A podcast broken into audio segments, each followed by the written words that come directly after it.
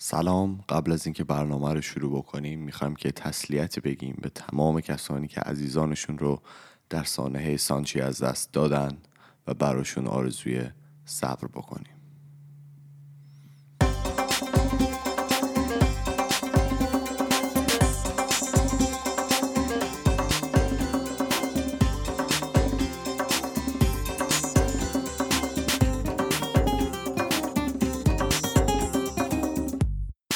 سلام اینجا خودکست صدای ما را رادیو جوان میشنوین. من ایمان هستم میزبان برنامه. سمت راست من کارون نشسته. سلام. سمت چپ هم رعنا. سلام. و این هفته مهمون خیلی باحال داریم به نام مریم. سلام. این هفته هفته 21 ماست. قبل از اینکه برنامه رو شروع بکنیم و بگیم که مریم کی و چرا اینجاست بریم یه سری voice بشنویم و برگردیم. ام خسته نباشین.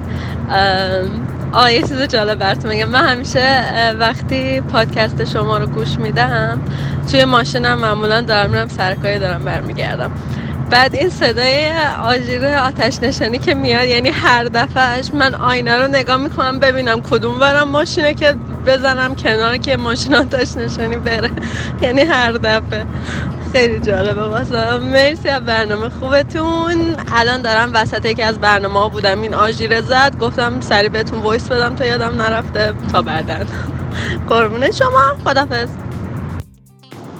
سلام بچه های خوب خودکستی. اه، آقا خواستم بگم که اولا برنامهتون توپ توپ خیلی باحاله. خیلی باش حال می‌کنم به خصوص ارادتم زمانی بیشتر شد که من تگزاس بودم هفته پیش. برنامه شما رو دانلود کرده بودم و داشتم گوش می‌دادم و اونجا وسط بره بیابون تنها چیزی که کیف می‌کردم باش برنامه شما بود. و اونجایی که راجع به تک کلام ها صحبت می‌کردیم اصلا با قابل باور نبود. چون این- مدل کلمه رو تو برنامهتون نشنیده بودم. و اونجایی که کارون گفتش که خیلی خوشچوسه جلو بادم میشینه. و بعد ایمانم گفت کسی که به ما نریده بود من دیگه ترکیده بودم اصلا. خیلی باحال بود خیلی باحال بود. و از اون چیزی یاد می‌گیرم. مثل اون نیو Year رزولوشن من واقعا نمی‌دونستم چیه. من فکر می‌کنم رزولوشن همون مال مانیتور و ایناست. و اینکه موضوع اه، رعنا که راجع به هوش اجتماعی و اون پدری بود که با دخترش مطلب رو تو فیسبوک خونده بود. خیلی خیلی برام جالب بود. شاید هم فیلم بود تو فیسبوک. می‌خواستم بگم که به قول خارجی ها keep up the good work. مرسی از تمام دوستایی که برای ما voice گذاشته بودن. اگر که شما می‌خواین برای ما voice بفرستید می‌تونید توی تلگرام یه پروفایل داریم به نام خودکست Talks که می‌تونید برای ما voice ها و message اتون رو بفرستید. من فکر کنم کارون یه ام، summary کوچیک از مریم برای ما بگه بعد دیگه ریش و قیچی رو بدیم دست خود مریم. آره من یه مقدمه بگم. ما همیشه گفته بودیم توی خودکست دوست داریم داستانه جالب زندگی افراد رو تعریف کنیم. یعنی تجربیات مختلفی که آدما تو زندگیشون کسب کردن به نظر من می‌تونه خیلی ارزشمند باشه و حالا انتقال این تجربیات به بقیه. مریم فکر کنم جزو معدود آدماییه که خیلی تجربه متفاوتی داره نسبت به همه ماها و به نظر شخصی بنده کارهایی که ایشون توی 25 6 سال اول زندگیشون انجام دادن خیلی از ماها تا روز آخر عمرمون احتمالا نتونیم انجام بدیم. مریم یه کار جالبی کرده. به مدت 6 ماه رفته یونان شهر آتن. اونجا به اه، پناهجوهایی که بالاخره به هر دلیلی از کشورهای خودشون فراری بودن. به صورت کاملا داوطلبانه و خودجوش رفتن اونجا به این پناهنده که شرایط زندگی سختی داشتن کمک کردن. بعد ما حس کردیم که این داستان می‌تونه خیلی جالب باشه برای بقیه. چون میگم شاید تجربیه که تجربه‌ایه که خیلی درصد کمی از آدما تو زندگیشون می‌تونن تجربه کنن و شاید اصلا حتی راجبش شنیده باشن. دیگه من بیشتر از این صحبت نمی کنم میدیم ریش و قیچی دست خود مریم. تو یه شروع بکن بگو کی از کجا اومدی چی کار کردی چی شد که رفتی اونجا و بریم دیگه. از اول شروع کن بگو. ام، سلام مجدد. من مریم هستم. خیلی ممنونم. کارون جان از مقدمه ای که دادی. مرسی کارون جان. ام، من سال 2008 با خانوادم از تهران اومدم. مقیم ونکوور شدیم. شروع کردم لیسانسم و تغذیه تموم کردم. و بعد از اینکه لیسانسم رو گرفتم حالا میگم چه جوری شد سفرم رو رفتم. و بعد از اینکه برگشتم الان مشغول درس خوندن هستم. دوباره فوق لیسانس هم و تو رشته public health شروع کردم. که public health خیلی برگردون فارسی نداره. تغذیه عمومی مثلا سلامت سلامت نه عمومی، تغذیه آره. نیست سلامت عمومی معنی میشه ولی هیچ معنی نمیده سلامت عمومی. چون بیشتر برای قانونگذاری در بخش سلامت هستش. بسیار خب. بعد داستان من از اینجا شروع شد که من یه دوست خیلی خیلی عزیزی دارم به اسم مینا. سلام سلام مینا. سلام مینا. دلم براش خیلی تنگ شده چون که اینجا نیستش. الان مینا کجاست؟ مینا الان اردنه. برای یه روزنامه مشغول به کار هستش. خب. ام، جریان این بود که ما من با مینا از تقریبا زمانی که اومدم آشنا دوستای خیلی خوبی بودیم و هستیم سال 2015 بودش که برای سال جدید ایرانی ما داشتیم رزولوشن های خودمون رو می‌گفتیم امیدهای سال جدیدشون بله. امیدهای. سال که ما رفتیم یه دونه در مورد حالا ببینیم تفاوت رو. ببینید امیدهای سال جدید ما چی بود امیدهای سال خب. جدید مینا و مریم نه حالا. بعد داشتیم صحبت می‌کردیم درباره اینکه چی کار دوست داریم بکنیم که قطعا یه سری کارهایی رو که برنامه ریخته بودیم آخرم انجام ندادیم. مثل اینکه من دوست داشتم که زبان فرانسه یاد بگیرم که هنوز که هنوز امکان پذیر نبوده و نرفتم دنبالش. ولی گفتیم که یه کار جدید انجام بدیم امسال. و اینکه مینا شروع کرد به اینکه گفتن به گفتن اینکه یه گروه ترجمه هستش باشون آشناه که این گروه برای پناهنده ها به صورت داوطلبی کار می‌کنن. اه، پناهنده ها خب زبان کشوری رو که در زندگی می‌کنن خب خیلیاشون نمی‌دونن مثل انگلیسی فرانسه آلمانی. و کاری که ما می‌کردیم این بود که مثلا من فارسی برام میفرستادن یا دری میفرستادن. من ترجمه می‌کردم که در واقع چی هستش مطلب و براشون دوباره ارسال می‌کردم.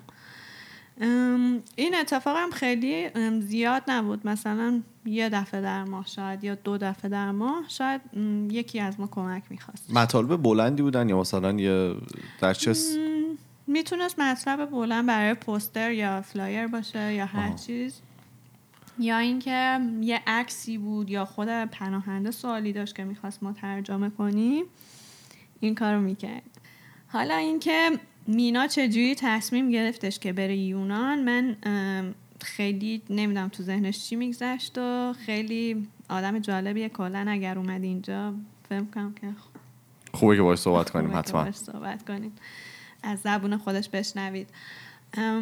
ولی مینا رفتش یونان و عکاسی می‌کنه و خیلی همیشه علاقه منده که به آدم های مختلف کمک کنه. خیلی این آدم پر از هیجان و عشق به آدم های دیگه و زندگیه. خیلی جالبه دیگه. الان که حالا بیشتر آدما توی حالا بنا به شرایط زندگی الان همه بیشتر به سمت این میرن که خودخواهتر بشن فقط به فکر حالا منافع شخصی خودشون باشن. خیلی لزوما ماها به بقیه فکر ما از خودم دارم میگم.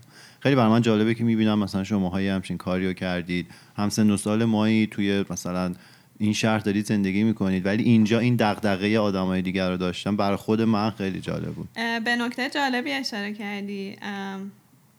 نمی‌دونم باید تشکر کنم که اینطوری فکر می‌کنی یا چی ولی بعضی هم حتی می‌دونی گاهی اوقات فکر می‌کنن ولی زمان اینو که بخوان به عمل تبدیلش. تبدیلش کنن یا حتی به گفتار بیارنش رو پیدا نمی‌کنن تو هرج و مرج زندگی شاید گم میشه قضیه فقط هم وقتش نیست فکر کنم زمانش یه عزمی می‌خواد که واقعا تو همه وجود نداره. ام، قرار نیست همه چی تو همه وجود داشته نه. آره مسلمه. خب همین دیگه این چون خیلی نادر و نایابه ما جذب شدیم به داستان آره. زندگی شما. متشکرم. نه من همیشه خب دوست داشتم که به هر کسی که می‌تونم کمک کنم. اینجا هم تو یه سری مؤسسه برای یه سری مؤسسه ها کار داوطلبانه انجام دادم. مثل جایی که با افراد بی خانمان و کسایی که ایدز داشتن یا هپاتیت داشتن یا از بیماری های پیچیده روانی مثل اسکیزوفرنیا رنج می بردن سر و کار داشتم. خب همه این تجربه ها بالاخره به من یاد داده که چجوری با آدم های مختلف ارتباط برقرار کنم چجوری قضاوتشون نکنم. چجوری بتونم همه رو دوست داشته باشم؟ فکر کنم مهمترینش هم همینه که قضاوت نکنی. خیلی سخته برای حالا شخص خودم میگم. که مثلا یکی رو می‌بینی یه مشکل خیلی پیچیده داره و تو هم مثلا بشینی بدون اینکه بهش قضاوت بکنی یا مثلا بدون اینکه ببینی داستانش واقعا چی بوده مثلا بخوای بهش کمک بکنی. خیلی سخته. برای خود منم سخت بوده. ولی وقتی می‌دونی مثلا هیچ وقتی که میری با آدما صحبت می‌کنی مثلا یه آدمیه که گوشه خیابون تو فقر داره زندگی می‌کنه ایدز داره تو داستانش رو نمی‌دونی. داری رد میشی میگی که وای چقدر بو میده چقدر عجیبه. اصلا این آدما چرا باید تو شهر ما زندگی کنن؟ من مثلا یه مکالمه بود که با دوستم داشتم که این دوستم می‌گفت من هیچ وقت اون طرفی نمیرم به خاطر اینکه دوستم با همچین آدمای مواجهه کنم. ولی خب واقعیت اینه که اون آدم از اول اینطوری به دنیا نیومده. اون هم طبق یه سری شرایطی یه مشکلاتی براش پیش اومده که به اینجا مشکلاتی پیش رسیده اومده که اینجا رسیده و وقتی باشون صحبت کنی می‌بینی تازه چه آدم بزرگی بوده و هست اصلا. یعنی با اینکه داره تو اون شرایط زندگی می‌کنه چقدر دیدش نسبت به زندگی با منی که همه چیز دارم فرق داره. تازه می‌فهمی که شاید شکل زندگیش به نظر ما خوشایند نیست ولی دل بزرگی داره؟ ببین چقدر آدم. دنیا دیده یه اینجوری داره میگه. راجع یه آدم بی خانمان اینجوری صحبت می‌کنه. نه واقعا به خاطر اینکه داستانشون رو گوش دادن. شما هم اگه شاید دفعه دیگه بهتون میگم. برید با یه نفر که نشسته گوشه خیابون صحبت کنید همینجوری شروع کنید صحبت کردن. اولا ببینید که چقدر خوش آمد میگن بهتون حالا ممکنه یه درصدم نمی‌دونم طرف مثلا خیلی تند برخورد نیاد یا هرچی بالاخره بستگی داره دیگه. ولی این کارو بکنید و ببینید که چقدر جالبه. اگه نکردید تا وقت پس شما اینا همه این کارهای داوطلبانه باعث شد که این پیش زمینه رو داشته باشید و بله. و تجربه رو داشتم می‌دونستم بالاخره با چه چیزایی ممکنه مواجه بشم و م، با- آماده بودی دیگه در واقع اون. مهارت ها رو پرورش داده بود با مینا تصمیم درجه. گرفتین که یه کار جدید بکنین. بعد مینا به شما گفتش که یه سری در واقع می‌تونین بیاید ترجمه بکنید. بعدش از اونجا چی شد؟ مینا رفتش یونان عکاسیش رو انجام داد و مشغول به کار شد. خودش کمک کرد به, مهاجرین و بعد از اونجا زنگ زد به من که مریم تو باید بیا اینجا به خاطر اینکه مطمئنم که تجربه جالبیه و خیلی دوست خواهی داشت. منم گفتم که خب الان دیگه ترم آخر دانشگاهمه چرا که نه کاری ندارم. دوست دارم چیز جدید تجربه کنم. اگه می‌تونم کمک کنم چرا که نه باشه. ولی خب فکر می‌کردم که خانوادم به من این اجازه رو ندن. چون تجربه خیلی جدیدی هم برای خودم بود هم خانوادم که مثلا می‌خواستن منو توی بالاخره فرهنگ ایرانی هم این هست که دخترم رو دارم تنها میفرستم یک کشور غریبه. اونم توی همچون محیطی؟ اونم تو همچین محیطی. ولی البته اینجوری شد که مادر پدر من ازم سوال کردن که خب الان برای چی میری؟ بعد توضیح دادم که خب این گولا این هد- اهدافمه. و گفتن که خب باشه. بعد گفتن که اونجا امنیت چجوریه؟ امنیتش خوبه؟ گفتم بله خیلی خوبه. شما دروغ رو گفتین و یه ماله کشیدین به امنیت اونجا خب؟ بعدش دیگه مامان بابام گفتن که باشه. حالا که دوست داری می‌تونی بری. که برای من خیلی جالب بود. به خاطر که اصلا فکر این همه پشتیبانی رو نمی کردم ولی ما توی این قضیه ولی مامان بابای من کلا همیشه پشتیبانم بودن. توی همه زمینه ها و همین الانم هم ازشون تشکر می‌کنم. نه آخه فکر کن من حالا واقعا. حساب بزنم من اگه به مامانم بگم چه من می‌خوام برم یه کشور خیلی ناامن و می‌خوام برم کمک کنم صد درصد مخالفت می‌کنن دیگه. چون آخه برای چی؟ میگن بچه رو بزرگ نکنیم که بفرستیمش تو دل خطر و اینجور صحبت ها ولی خیلی جالبه که مامان بابای تو اونقدر. بودن که اجازه رو دادن. خب بعد به مارتینا یه دروغ ملوی گفتی و اونا قبول کردن و شما اه، راهی آتن شدی. راه آتن شدم. از اینجا بالاخره یه نگاهی کردم ببینم که کجا می‌خوام برم ساکن بشم و چون همیشه خیلی هتل های خیلی خوب و ستاره دار و همیشه مرفه و واقعا بیدرد من زندگی کردم. تصمیم گرفتم که همه برنامه ها رو خودم بدون سوال کردن از دیگران یا کمک گرفتن یعنی مینیموم کمک گرفتن انجام بدم و گشتم و یه هاستل پیدا کردم. هاستل نمی‌دونم که. مسافر خونه میشه. ولی مسافر خونه بوده که شما. با چند نفر با هم توی اتاق زندگی می‌کردین آره؟ یعنی یک نفر نبودی. خیلی تجربه جالبی بود چون آدما می اومدن و می‌رفتن. ممکن بود فقط سلام کنی به یه طرف و بره. ممکن بود بیاد داستانشو بگه. هر کیم آدما میگم کلا جالبن. داستانهای مختلف و خیلی خوب بود. دوست داشتم تجربه جالبی بود. رسیدین آتن؟ بعد چی شد؟ رسیدم آتن و رفتم اونجا و بعد هفته اول با مینا رفتیم سفر.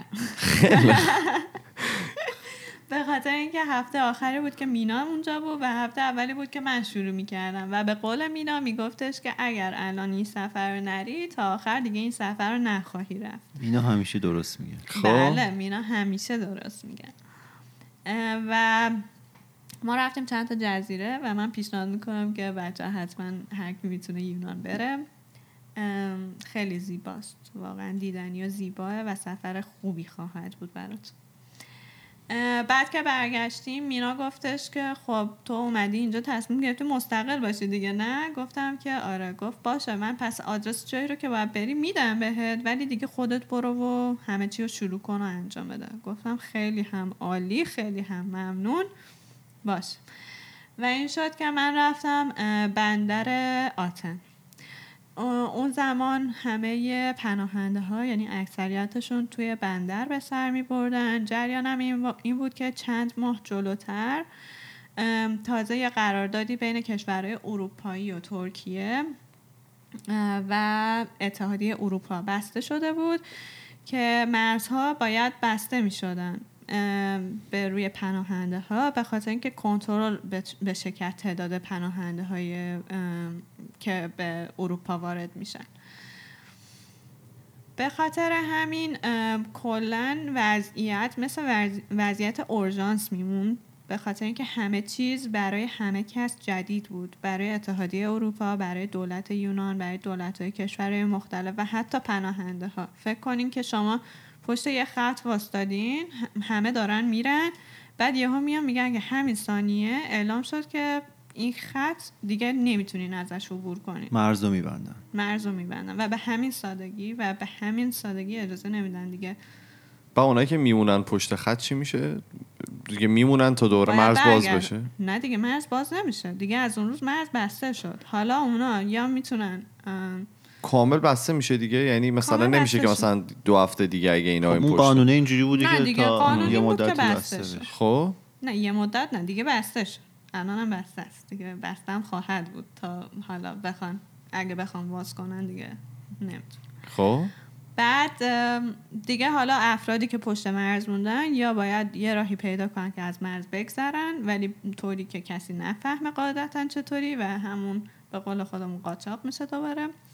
یا اینکه باید برگردن کشور مبدأش.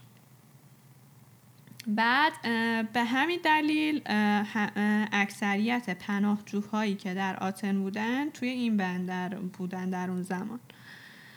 و من وارد اون بندر شدم. خب شرایط زندگی خیلی عجیب بود. به خاطر اینکه همه تو چادر توی اون بندر زیر پلا داشتن زندگی می‌کردن. از همه کشوری می‌شد افراد اونجا پیدا کرد. بیشتر کجایی بودن؟ اما اکثریت سوریه‌ای و افغانستانی بودن. و توی اون زمان به دلیل اینکه و حتی الان سوریه به دلیل اینکه کشورشون ناامنه از نظر جنگ همیشه اولویت با سوریه هستش. و کلا گفتم مح- پناهنده های کشورهای دیگه.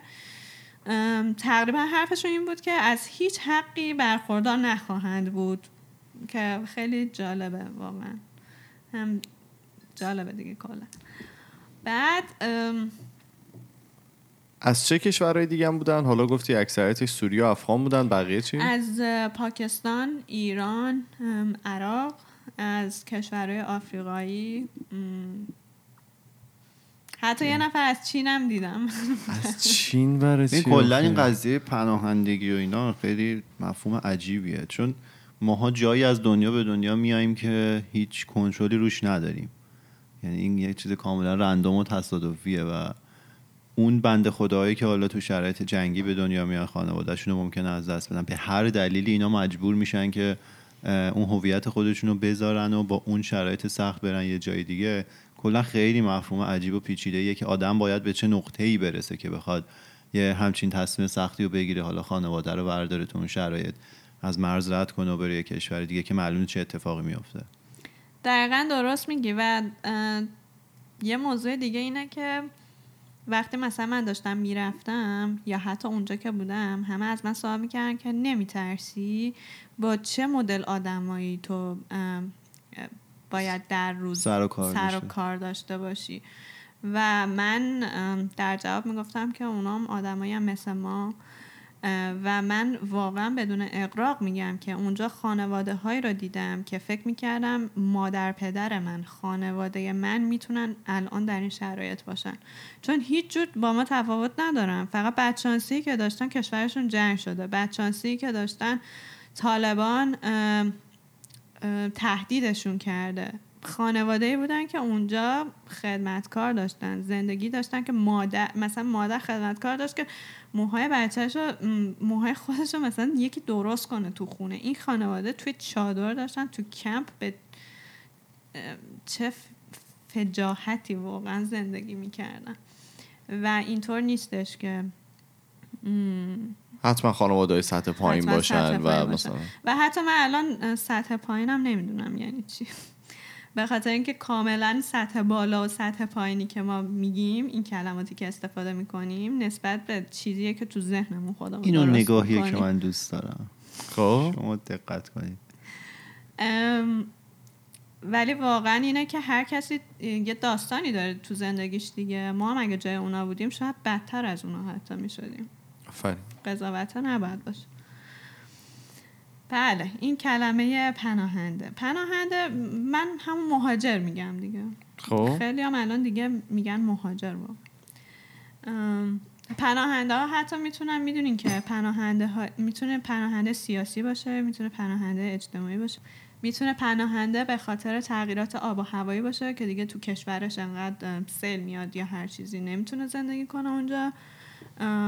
و بله چه بالاخره کشوری هستن. که به خاطر تغییرات آب و هوا یعنی میرن به کشورهای دیگه و پناهنده میشن؟ مثلا بنگلادش یکی از اون کشور هست. به خاطر تغییر مثلا به خاطر شرایط بد آب آب و هوایی ملت؟ آره مثلا یه قسمت های از بنگلادش کلا رفته زیر آب. انقدر سیل و. آب اومده جلو اصلا کلا. خب؟ بعد تو تحقیق نکرده بودی که مثلا با یه سازمانی کار کنی بری براشون داوطلبانه یا اینکه همجوری خودت رفتی شروع کردی؟ ام، خیلی سوال خوبی کردی واقعا. آفرین خب؟ واقعیتش این بود که چون یه دفعه تصمیم گرفتم نه نتونستم. به خاطر اینکه زیاد وقت می بردش اگه می‌خواستم با سازمانی وارد به کارشم و اینکه یکی هم به این فکر می‌کردم که آزادی عملم گرفته خواهد شد. درست. چون اگر شما همینطوری فقط خودت باشی همه مسئولیت ها رو خودت داری و به کسی جوابگو نیستی هر کاری دوست داشتی عملا انجام میدی. ولی اونطوری خب محدود می‌شد یعنی به هر organization ی که مثلا ازت می‌خواستن می‌تونستی اونجا بری کمک کنی. محدود نبودی که فقط مثلا زیر اسم یه دونه organization اون کارهایی که بهت میگن انجام بدی آره؟ درسته. من اون موقعی که داشتم می‌رفتم این اطلاعات رو نداشتم. مثلا حتی نمی‌دونستم کدوم سازمان ها هستن واقعیتش. به خاطر اینکه خب شما فکر کن من از کانادا دارم میرم یه کشور اروپایی. من هیچ هیچ مدل قانونشون رو نمی‌دونم نمی‌دونم چه جریانی اونجا داره سپری میشه به قول معروف. هیچ چیزی خبر ندارم. حالا رفتی اونجا شرایط یونان و اینا چجوری بود؟ شرایط شهر و آتن یونان خودش می‌دونین که از نظر اقتصادی ورشکسته است. یک کشور ورشکسته است شما فکر کنم دقیقا اون وسط بحران شدید اقتصادیشون بودی که بله دقیقا بحران اقتصادی شدید داشتن که فکر هنوز نخست وزیرشون هم. داشتن تازه عوض می‌کردن. فکر می‌کنم خیلی واقعیتش تو مسائل اون موقع نبودم دیگه. و حتی در این حد بود که بندرشون رو که جلوتر گفتم شروع به کار, کردم اونجا.